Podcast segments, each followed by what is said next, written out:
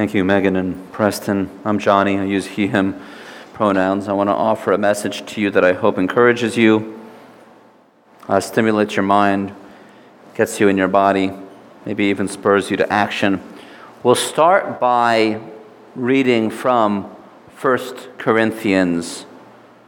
We're going to do 15, 1 through 20. And we need a volunteer to do that. We like the, the, uh, the lector is the community. So y'all, y'all read the passage out loud. You know, someone on Zoom could do this too. So if anybody volunteers on Zoom and wants to do it, it doesn't have to be in the room. But if you are in the room and you want to do it, use the mic that Donovan will offer you. So any, bite, any, any bites on Zoom or any wi- willing people here? Raise your hand. All right, Caitlin, thank you. Now I would remind you, brothers and sisters, of the good news that I proclaimed to you, which you in turn received, in which you al- in which also you stand, though which you, also you are being saved, if you hold firmly to the message that I proclaimed to you, unless you have come to believe in vain. For I handed on to you as of first importance what I in turn have received that Christ died for our sins in accordance with the Scriptures, and that he was buried, and that he was raised on the third day in accordance with the Scriptures, and that he appeared to Cephas, then to the twelve. Then he appeared to more than 500 brothers and sisters at one time, most of whom are still alive, though some have died. Then he appeared to James, then to all the apostles. Last of all, as to one untimely born, he appeared also to me. For I am the least of the apostles, unfit to be called an apostle, because I persecuted the church of God. But by the grace of God, I am what I am, and his grace towards me has not been in vain. On the contrary, I worked harder than any of them, though it was not I, but the grace of God that is with me. Whether then it was I or they, so we proclaim, and so you have come to believe. Now, if Christ is proclaimed as raised from the dead, how can some of you say there is no resurrection of the dead? If there is no resurrection of the dead, then Christ has not been raised. And if Christ has not been raised, then our proclamation has been in vain, and your faith has been in vain. We are even found to be misrepresenting God because we testified of God that he raised Christ whom he did not raise, if it is the true that the dead are not raised. For if the dead are not raised, then Christ has not been raised. If Christ has not been raised, your faith is futile, and you are still in your sins. Then those also who have died in Christ have perished. If for this life only we have hoped in Christ, we are of all people most to be pitied. But in fact, Christ has been raised from the dead, the first fruits of those who have died. Thank you, Caitlin. Let's pray together. Lord, let the words of my mouth and the meditation of all of our hearts be acceptable to you, O Lord, my rock and my redeemer. Amen. I just confessed to my friend today that seems like our society might be falling apart. Um, it's been really a hard two years in the world in the region, even in our church. So much difficulty. Global climate change, a warming earth that threatens to kill millions of people, up to 10 million excess deaths because of the pandemic across the world, approaching 1 million in the United States just from the virus. There's a world war threatening, major conflict that could potentially happen between Ukraine and Russia, the biggest mobilization of troops since World, since World War II would happen, if that occurred. This pandemic's ongoing and not only deadly, but change uh, affecting us. It's a mass disabling event people suffering with long COVID. So many people are suffering with long COVID that the labor, that, that, that we have a labor shortage. So a lot of people are becoming disabled. And not also to say there's existential um, consequence from the pandemic and from this, the, the appropriate safety measures that we've taken. Our church is undergoing a major transition um, in our staff and in our leadership. One of our pastors recently resigned, and there's a, a, our founding pastors are moving on as well, so a lot is happening. And then we also engaged in anti racism work as a church over the last year and a half, which has been difficult, has been personal.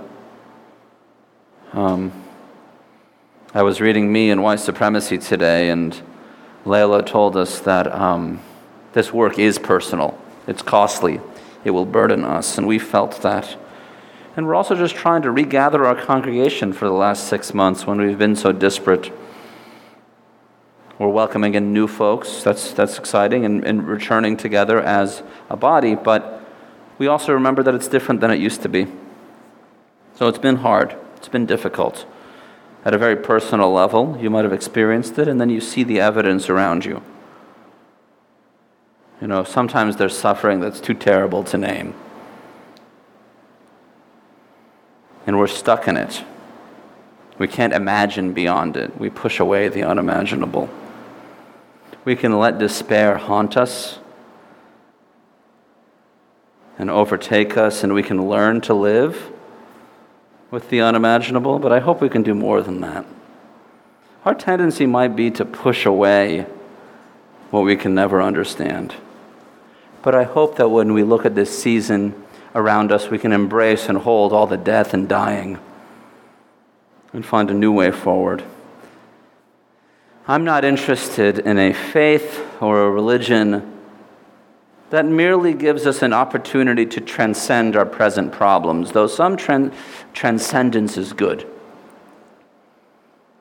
I'm more interested in a faith that challenges our present problems and changes us. Our faith needs to have an immediate existential consequence. I hope that you leave this meeting feeling better than you did when you came and more encouraged. I hope you just don't leave with a future hope.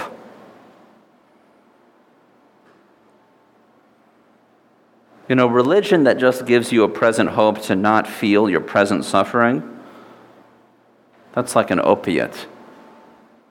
It numbs your pain, it helps you to cope with the difficulty. We want to transform our suffering and our pain into something else.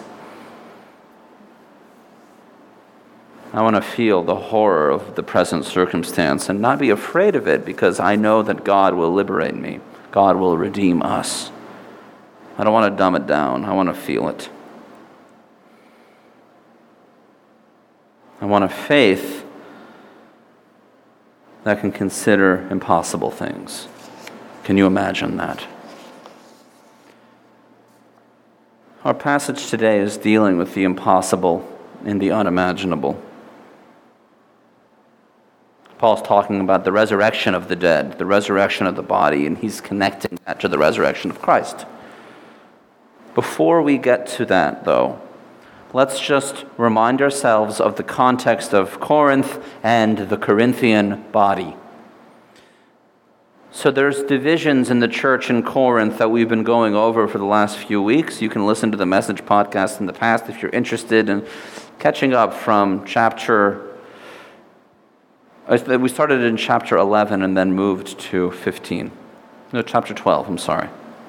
The divisions in the church could be they could be in the, in the Corinthian church could be between people that um, are very spiritual, very uh, holy, have special gifts, versus and, and, and, and they live in excess. They're often wealthy, or people that are more uh, ascetic, or they, they, they don't live extravagant lives. They try to live simple lives. Between libertines and legalists, you might say. Or there could be some between what we call Gnostics, who, who, who, um, who in fact don't believe in the resurrection of the physical body and have some secret knowledge that God gives them, and then the non Gnostic Christians. A lot of people speculate about that. Or just Jews opposed to Gentiles. Jews opposed to non Jewish people, or followers of Apollos versus followers of Paul. But again, the most significant fault in the church is between higher status Christians on one side, called the strong, and lower status Christians on the other side, called the weak. The weak are the poor in Corinth, and the strong are the wealthy. And it was the strong, the high status people, who Paul is specifically writing in this section of Corinthians to exhort. He's, he's, he's talking to them in this passage because they believe they're deeply spiritual people and they seem to have achieved a present enlightenment and are prepared to enter the next age and leave their bodies behind. No bodily resurrection. So they adamantly oppose the resurrection of the physical body. And Paul has heard that in the city of Corinth there are people who deny the resurrection of human beings. And he'll say this now if Christ is proclaimed as if Christ is proclaimed as raised from the dead, how can some of you say there is no resurrection of the dead? He's specifically talking to the strong who don't believe this. And in this penultimate chapter of his first letter to them, he lobbies a defense of the resurrection of the dead. He is convincing them that we resurrect which he hinges to the resurrection of Christ. So this isn't for Paul a defense of the resurrection of, resurrection of Christ because the Corinthian body believes that. It's a defense of the resurrection of the dead, of their dead. And then he ties that to their entire faith. It's a strong approach. It wakes people up to the intensity of Paul's message. He starts by reminding them that the good news that he is offering them is how they're being saved. If you fold, hold firmly to this proclamation, you'll be saved. And if you don't believe in the resurrection of Christ and the resur- resurrection of bodies, you have believed in vain and he tells them, Here's how the story came. Here's how it was passed down to me. In 1 Corinthians 11, which we actually did do when we do the Lord's Supper and the words of institution, he uses the same language here. For I handed unto you as of first importance what I had in turn received. When he gives the communion meal, he says, I received this from God and I'm giving it to you. He's doing the same thing here, same kind of language. The story itself has value because of who is offering it to the next person. It's coming from a reliable source, is what Paul is saying, to these people who admire the apostles. So he's handing it to the Corinthians in the same way that it was handed to him. The basic message is this Jesus died for our sins, is buried, and rose in three days. He appeared to Cephas, who's Peter, and then to the apostles, and then to 500 siblings. And he says, among these 500, many of them are still alive. Paul is probably writing in like 50 BCE, right? So like somewhere, somewhere in the modern uh, time, CE rather. So that's when he's writing. It's just shortly after even Jesus dies and resurrects. Um, and some of these 500 that have heard this are still alive. Then to James. And then finally, Paul lists himself least of the apostles. Because he's persecuted the church, he names his own sin. And that he is the lowliest among them. And any esteem that Paul has from Corinth is not granted to him by his merit, it's not granted to him by his work, but rather through the grace of God a grace that's seemingly too powerful to name. Paul tells us that he has worked hard, but that was God working through him. Paul is assuring the Corinthians, and this is a good message for the strong, that any esteem that you have is not because of your own well being, it's not because of your own good work, but through God. And a reminder to all of us that if the Apostle Paul is suggesting that he needs the grace of God because of his egregious sins, we must too. And your sins probably aren't as big as persecuting the church like Paul did anyway. He is, so on one hand, no matter what you've done, God still can receive you and love you. And on the other hand, if you think the good that you've done is because of your own, it's because God kind of finishes it for us, completes it for us. Despite Paul's great accomplishments, he's not doing it on his own, but through God. And this specifically is an affront to the strong in Corinth who think much of their achievement comes from their personal enlightenment. so why is that why is this important for the Corinthians? Why is this an important thing to discuss? So let's just let's let's consider why these Corinthians who just converted to Christianity on the proclamation of Christ's resurrection deny it so quickly. So many of these Corinthians have moved from I guess a pagan religion of some kind to Christianity. Why are they so quick to deny it?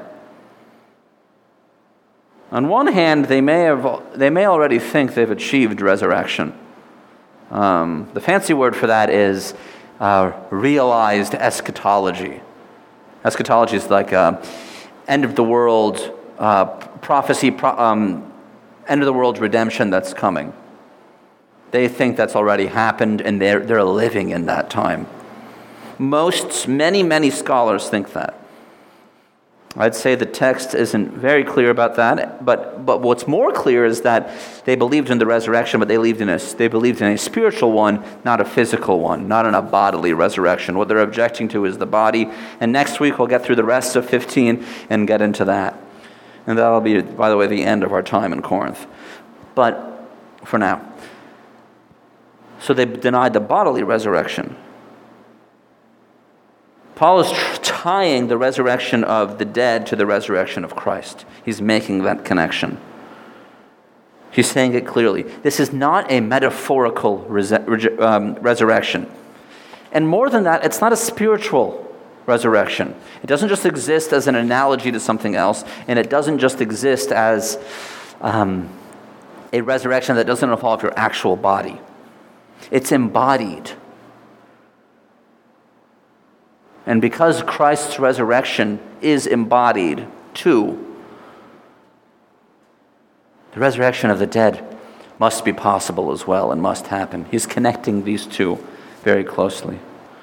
The Bible writers, especially in the New Testament, consistently point to the physical, material nature of the resurrection of Christ in John 21, when Jesus resurrects and visits the disciples on the shore, there's another miraculous catch of fish.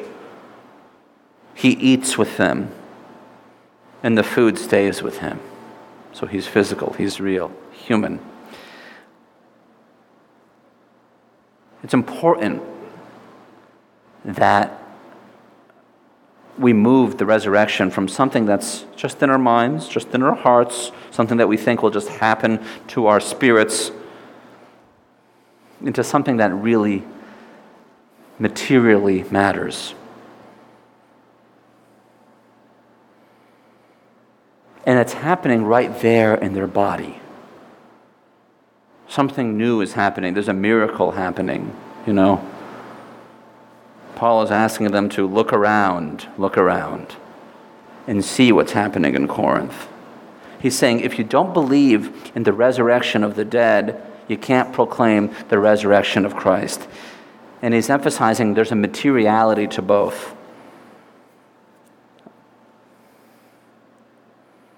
Christ materially resurrected, and so will your dead and he's directly advocating bodily resurrection and says the whole thing hinges on this. It's a strong argument.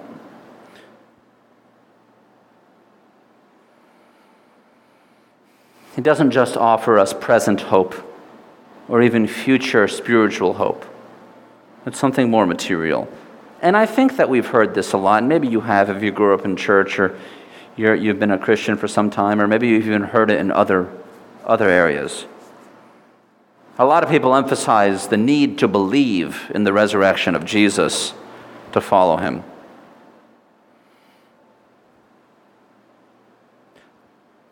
Paul is asking for something more than that a belief that, that, that, that our, our material selves can be transformed and resurrected. He's not just advocating to have the right belief. That's the problem. The belief doesn't matter. It matters when it is enacted, it is embodied, it exists, it's real. Don't mute this message to just believing in a resurrection and then having it stay in your head or your heart, and that's the long and the short of it. You know, and, and a lot of us spend, because you might leave here agonizing over whether you really believe that or not. Stop agonizing. We're living into it as a body. Look around, look around. It's happening right here. He's moving us and the Corinthians beyond their heads and into their bodies. It's good that Bryant got us into our bodies here. It's good when we worship together, when we do something together, when we gather together, when we take time to intentionally even log on to Zoom and be here. It matters. Okay? And I'm telling you this because what I'm doing right now is rather cerebral, it is rather in our heads. But this isn't even the center of what we're doing here, and it isn't the center of what we're doing in our lives as Christians. So often we get caught up in faith as certainty. We confuse the two of them. Faith is not certain. It wouldn't be faith if it was certain. We confuse belief as something that we merely assent to. We're dealing with mysterious things here. Faith and belief are not facts and certainty. They defy those things. That's what makes them special. Your faith shouldn't make any sense, it should contradict whatever rationality you've been given. It should be unimaginable. Our faith is so much more than just what we can um,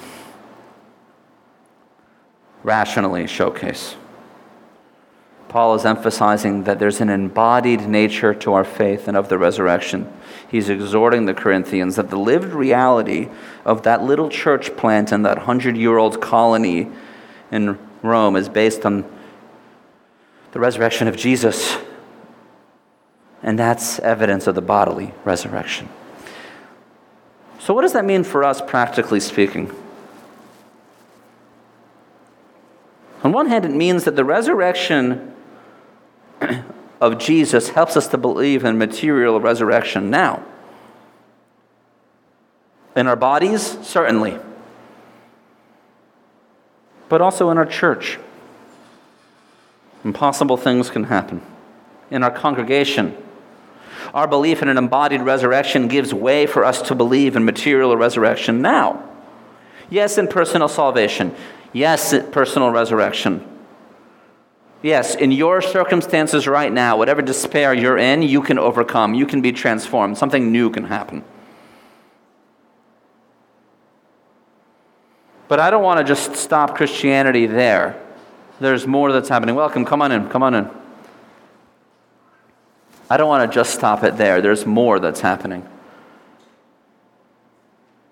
We can believe that our sins can be overcome, that our societal sins can be overcome.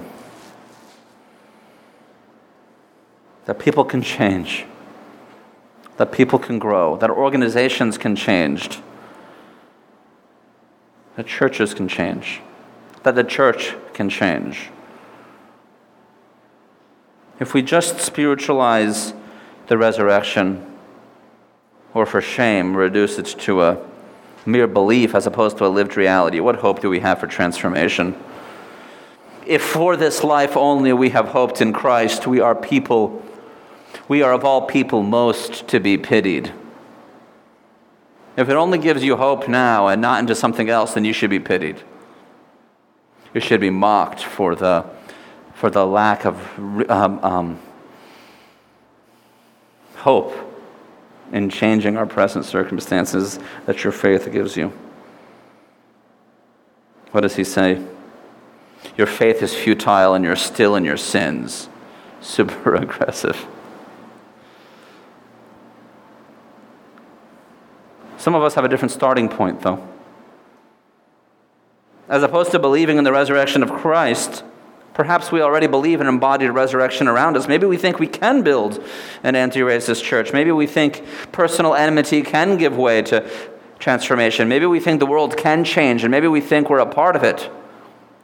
Maybe we think that hardened hearts can be saved. Maybe we're full of hope that the world can be turned upside down.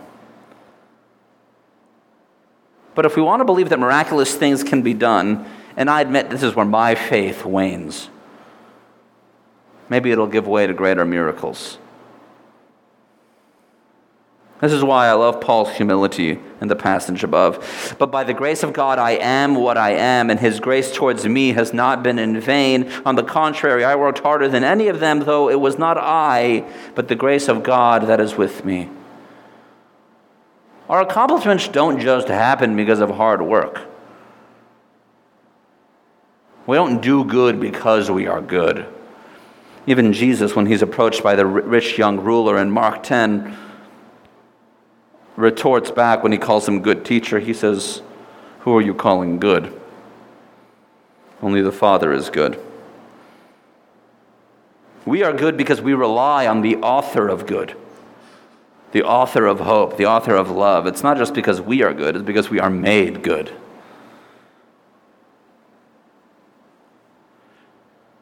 Believing in the unimaginable, the impossible,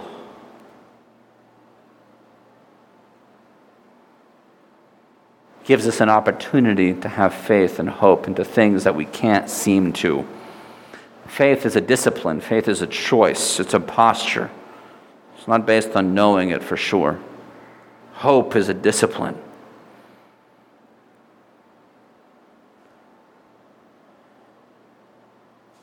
Disciplining ourselves to be hopeful, in turn, disciplines us to be angry at the injustice around us. You can be angry because you're hopeful for what God will do.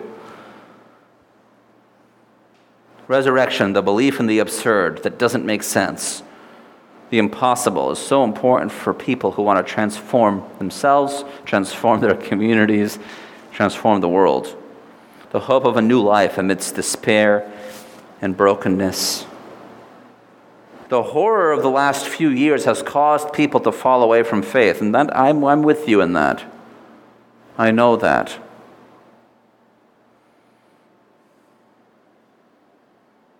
But holding on to what doesn't seem to make sense helps us get through without giving in to despair and to oppression. We need that hope. And it's not just a spiritual hope, it's a real hope. It's an embodied hope, it's a material hope. An embodied resurrection, a material resurrection. Yes, we can change. Yes, the world can change. And our belief in the impossible grants us this ability. Let's pray and then we'll do some talk back, okay? We'll get the people on Zoom up here and we'll hear from them and hear from the rest of you too. Lord, help us to see your presence, your faithfulness in us. Show us where resurrection can really happen. Give us the hope that it can happen with us and in our body. Amen.